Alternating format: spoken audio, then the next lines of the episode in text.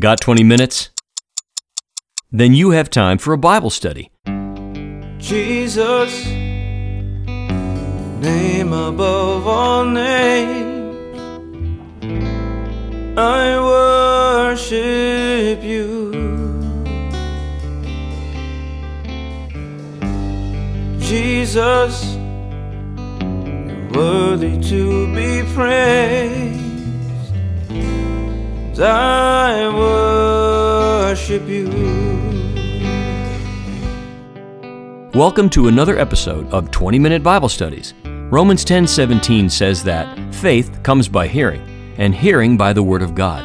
Over the next several minutes, you're going to hear an important message directly from God's word and have your faith and knowledge increased. All you have to do is listen. Now, here are your teachers. Hey everybody, I'm Andy Baylog. And I'm Jordan Pine. Let's get started. We know that growing into spiritual maturity is the only way that we can hope to qualify for the reward of ruling and reigning with Christ Jesus when he returns. However, many of us are stuck in spiritual infancy with no good idea how to grow in Christ. So today, we're going to take another look at what the Bible has to say about this topic and what spiritual maturity looks like in a believer. Let's listen now to the Word of God. A reading from the Apostle Paul's letter to the Ephesians. As a result, we are no longer to be children, tossed here and there by waves and carried about by every wind of doctrine, by the trickery of men, by craftiness and deceitful scheming. But, speaking the truth in love, we are to grow up in all aspects into Him who is the head, even Christ. That was Ephesians chapter 4, verses 14 and 15. Before attempting to interpret scripture, we always use a little acronym we call the SPACE method. SPACE is standing for speaker, SP, audience, A, and context, C, followed by the E explanation. It's a little reminder to always look at those elements before we get into trying to interpret what we're reading in terms of scripture. Let's use the space method today on today's scripture reading. The speaker is the Apostle Paul, the author of much of the New Testament. He is a highly educated Jew, and he's the one whom God chose to bring Christianity to the Gentiles. The audience are the members of the church at Ephesus. The key thing to know about this church is it was the home base of Christianity in its region with influence over several nearby satellite churches. And the Ephesians were also more spiritually mature than other Christian churches at the time because the Apostle Paul had personally pastored them for about three years. And they had several other well known heroes of the early church as their elders, which included Apollos, Aquila, and Priscilla. And as for the context, this was written at a time when the church faced three major challenges disunity, false teaching, and corruption by the world. Now, we'll see all of these addressed in the passage today. Thanks, Andy. Now that we know the speaker, audience, and context of our scripture reading, we're ready to attempt the E, the explanation.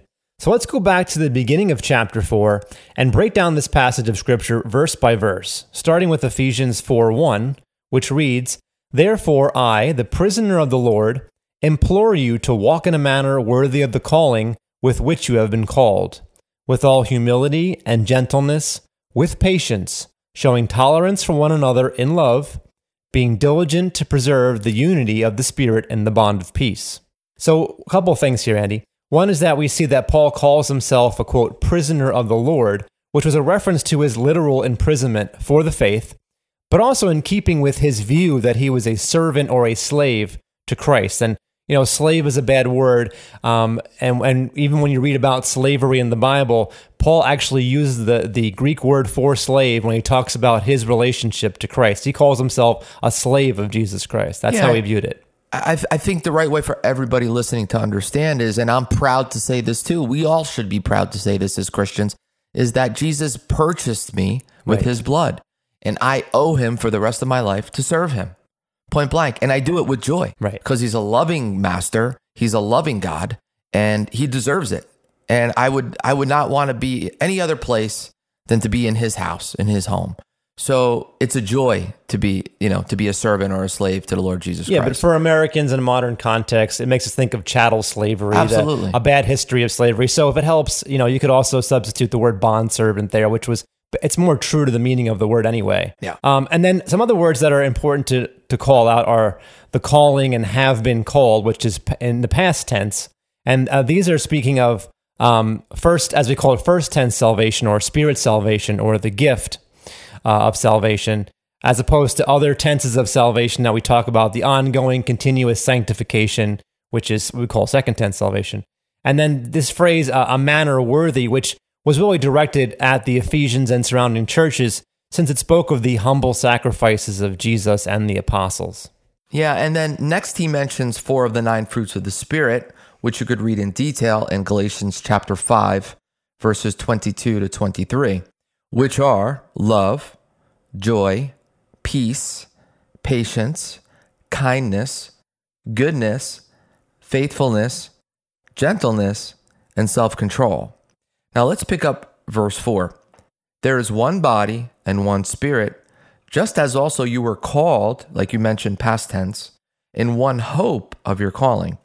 And then in verse 5, one Lord, one faith, one baptism. Verse 6, one God and Father of all, who is over all, and through all, and in all. Yeah, so we mentioned that disunity was one of the major challenges facing the church at this time. So Paul makes a strong call to unity in those verses. And also note the mystery of the Trinity in these verses. He says there's one Spirit, one Lord, and one God and Father, three in one, the Trinity. Right. Uh, notice also the omnipotence and omnipresence of God. He is over all, through all, in all, as you read, Andy. He is the force, the connectedness that is sought by Eastern religions, right? Amen. And uh, no pun intended. That's a Star Wars reference, by the way. but we'll take it. Now, verse 7 goes on to read But to each one of us, grace was given according to the measure of Christ's gift. Couple points here. According to the measure of Christ's gift recalls the parable of the talents, and you could read that in Matthew chapter 25. Now, in the parable, each servant is given varying measures and the same reward. One gets five, earns five more, and gets to be in charge of many things. Another gets two, earns two talents, and then eventually gets the same reward. Now, from everyone who has been given much, it goes on to read in Luke 12:48, much shall be required, and that's that's important to remember as we mature in Christianity. Now, we'll see more about this later when Paul explains that some were selected to be apostles and then some teachers, etc. Yeah, so Ephesians 4:17, like the parable of the talents, is about grace, what we receive from God through no effort of our own. You can contrast that with the parable of the minas, which is in Luke 19, where each servant is given the same measure, 10 in this case, but varying rewards. For example, one earns 10 more and gets 10 cities. One earns 5 more and gets 5 cities. So that parable is about works and how effort will be rewarded by God in varying degrees. So, a mature believer, this is the point, must understand both of these things, right? Much is expected of those to whom much talent is given. Yeah. But also, we are all equal in the sense that we all have the same gift of Jesus Christ in us, and we're expected to multiply that investment, if you will, through strong effort and good works. So moving on now to verse 8. And it reads like this Therefore it says, When he ascended on high, he led captive a host of captives, and he gave gifts to men. And then in verse 9 it reads, Now this expression, he ascended, what does it mean except that he also had descended into the lower parts of the earth?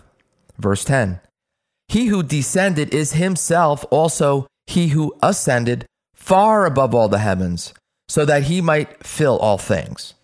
Now, Jordan, this one passage that helps us understand where faithful Jews went before Christ died on the cross and where they are now. It's, it's a very important verse that we often, you know, sometimes might read out of context and not understand why it's there. Now, Paul explains that before he ascended, Christ descended into the lower part of the earth, which we know today to be called Sheol.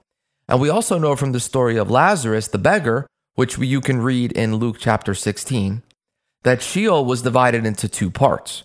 One was an area of torment, and the other side was considered a paradise also called Abraham's bosom.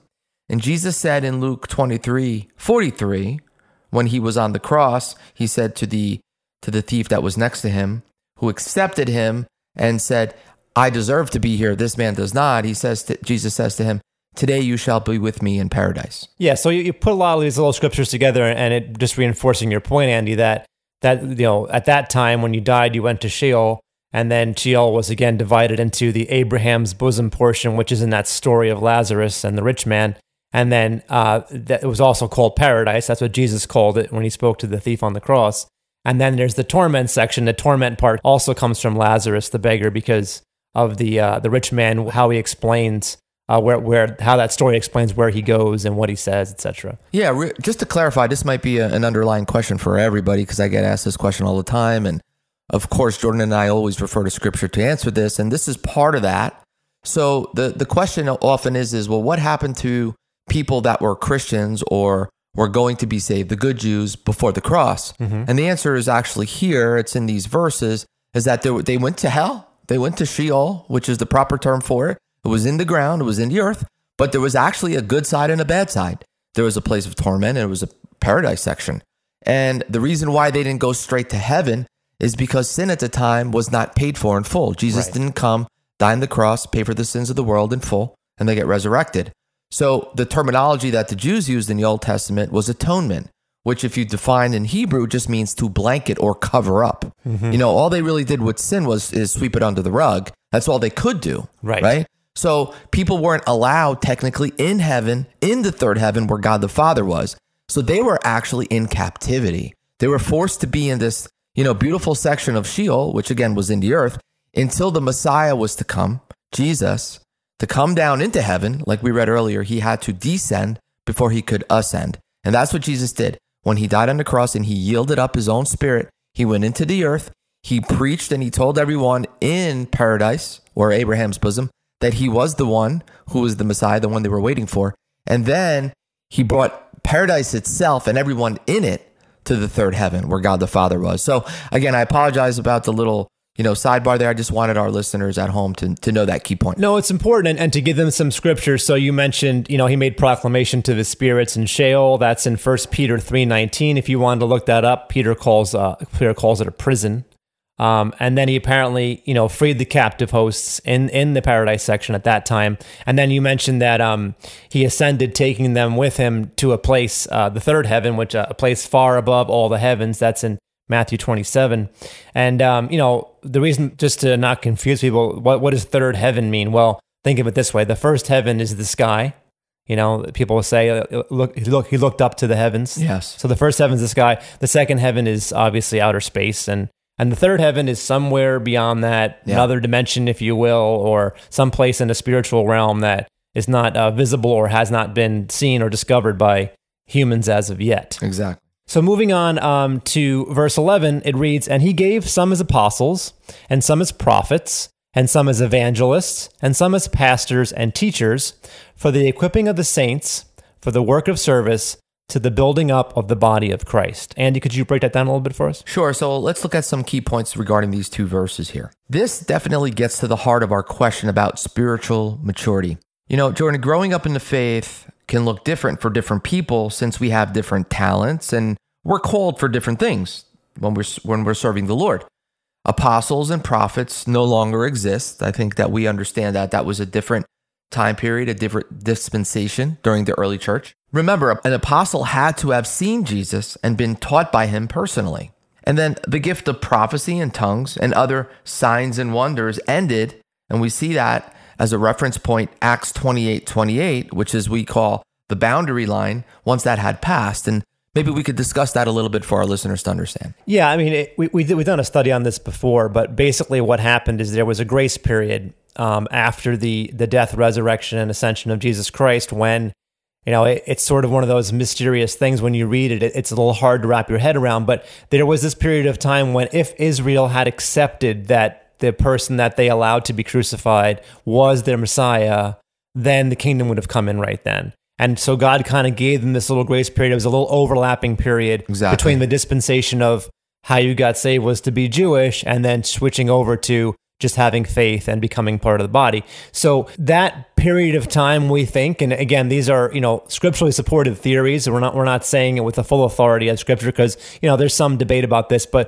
we look at Acts 28 28 as the boundary line because you know, there's this story and Paul finally has this like final conversation with with the Jewish leaders and they reject yet again and they go away grumbling the Bible says and then and then Paul's basically like, "You know what? I'm done talking to you people. I'm going to now go to the Gentiles who will hear this message that Jesus Christ was the Messiah and they'll accept it." And when he says that, it, it kind of marks the dispensational boundary line there of when of when we think that grace period ended and now it was, you know, obviously part of God's plan. It was just going to be whoever had faith, neither Jew nor Greek, you know, anymore. We're all we're all going to be one in the body of Christ. Yeah, I think a, a lot of scholars, theologians believe it was roughly a 40 year period. Like you said, it was an overlap. And at that time, Jews themselves had an opportunity to become saved, Right. right?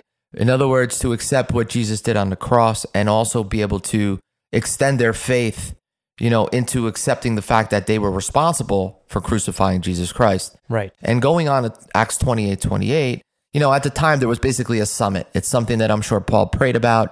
And they, and they had a summit of, of Gentiles and Jews. And I'm probably assuming mostly Jews like Pharisees and Sadducees mm-hmm. to, to get together and decide is Jesus or isn't he the Messiah? And because they couldn't come to terms as a nation, like you said, Paul said, you know what? The Holy Spirit put in his heart because it was written for us to read. Right now, this is where it ends. Right. So, and we also read later when Paul, and, and there's a, here's a good point here I wanted to mention. You know, there early in, in Paul's ministry, before this dispensation was over, there was times when Paul was able to heal people. There was times when he could, you know, perform miracles. I believe it was Eutychus who was in an upper room during a late Bible study that fell out the window. He basically died, and Paul ran downstairs, gave him a hug and a kiss, and he came back to life. Right. You know.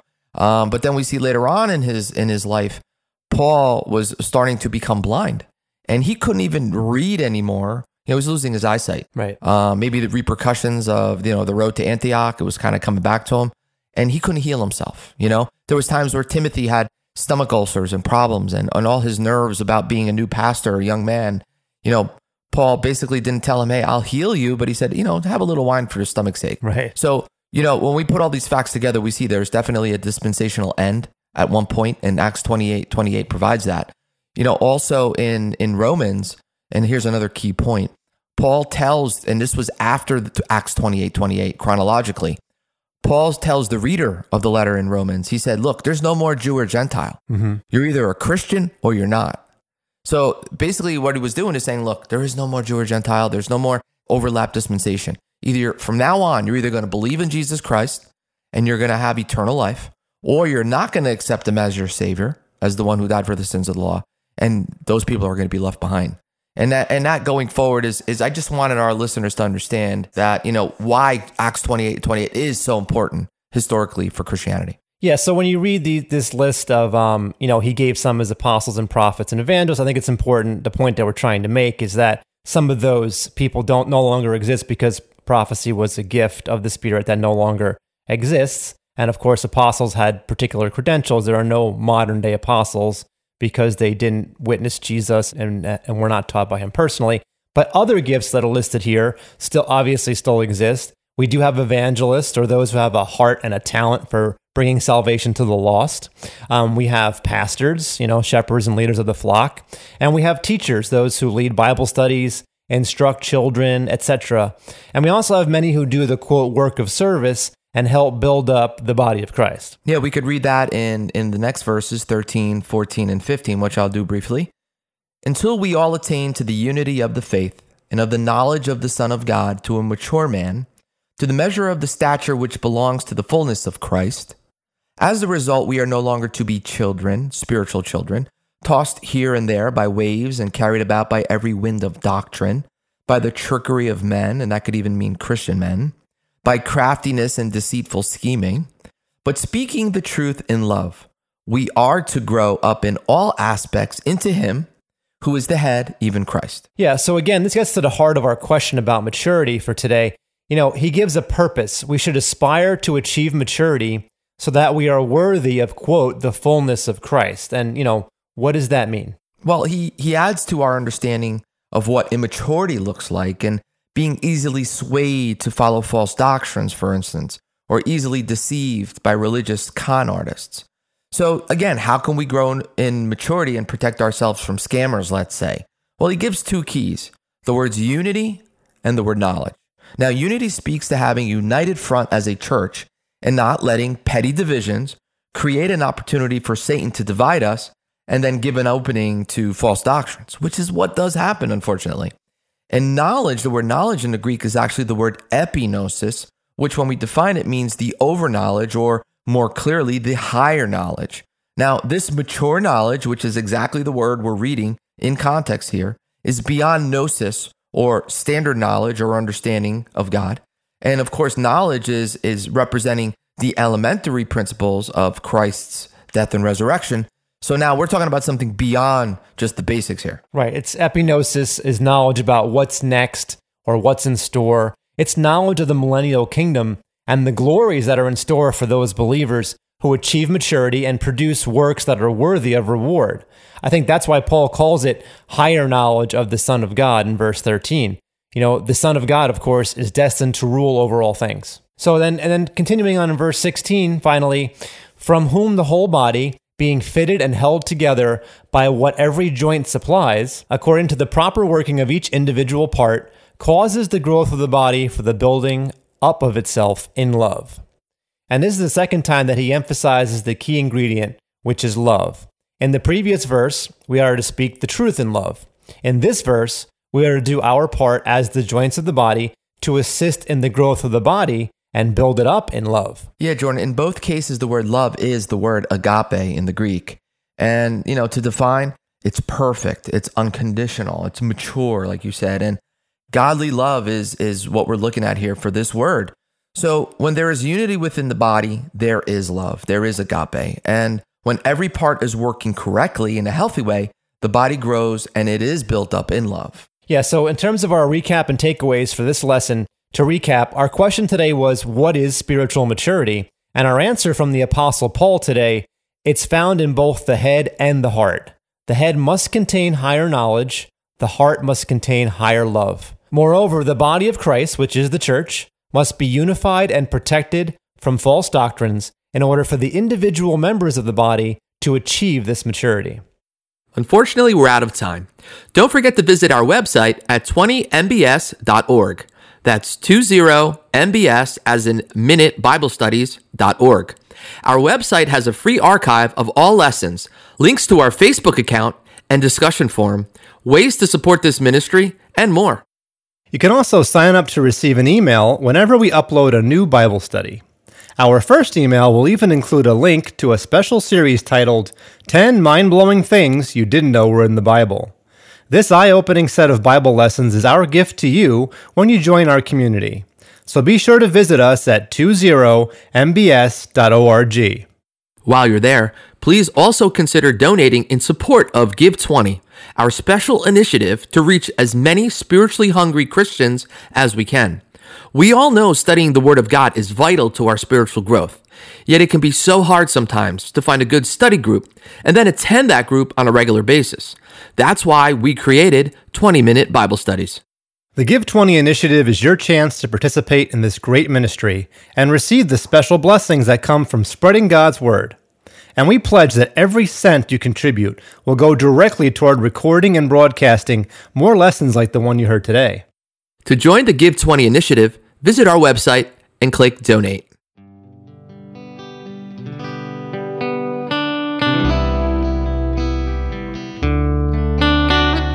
Thanks for joining us for another 20 minute Bible study. Special thanks to the family of Pastor Gary T. Whipple, to the Abundant Life Worship Center for the music for our show, and to Tom Pine for our scripture reading. I'm Steve Zioli, and until next time, may the Word of Christ dwell in you richly.